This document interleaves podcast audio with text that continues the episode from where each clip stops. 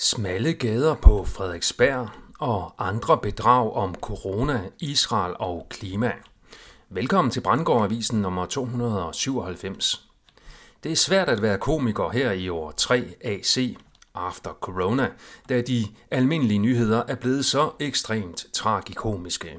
Mit navn er Per Brandgård, det er den 25. november 2023. DR beretter, at arrangørerne af Copenhagen Half Marathon har lavet markante ændringer til næste års løb. Baggrunden er, at unormalt mange blev dårlige under årets løb. Vi har tidligere hørt, at årsagen til de mange kollaps var varmt vejr. Temperaturen var 21 grader. Nu er den forklaring så blevet udvidet med, at der er, og jeg citerer, smalle gader på Frederiksberg. Citat slut. Det er heldigvis sundt at grine. DR skriver også, at de praktiserende læger i Danmark har haft ekstraordinært travlt i år.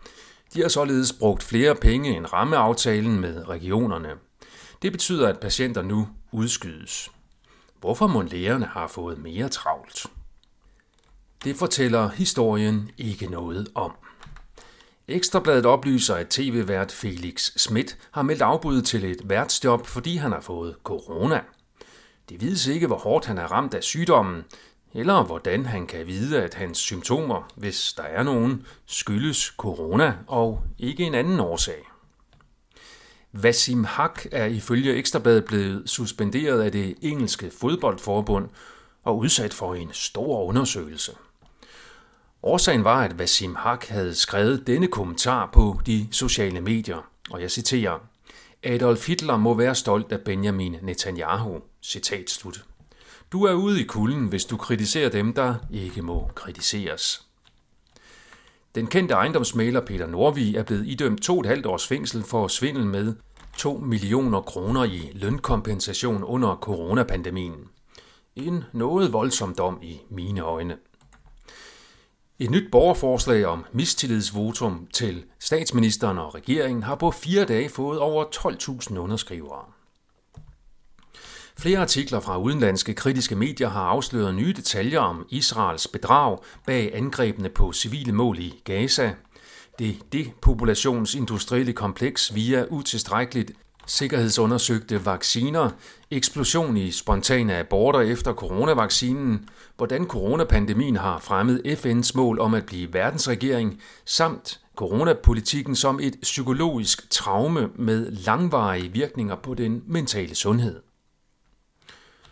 Paul Craig Roberts beskriver Israel-Hamas-konflikten som en fortsættelse af 9-11-plottet. Han beskriver også USA's dybe militære involvering i den aktuelle konflikt, der har til formål at eskalere til landene omkring Israel.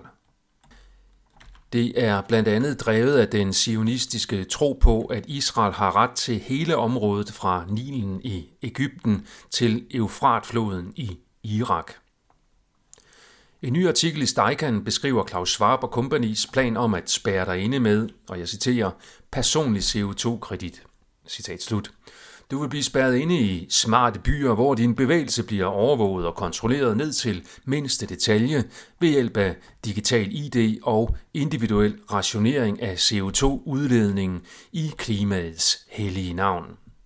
Den dybe agenda bag klimanarrativet er således en kontrolagenda.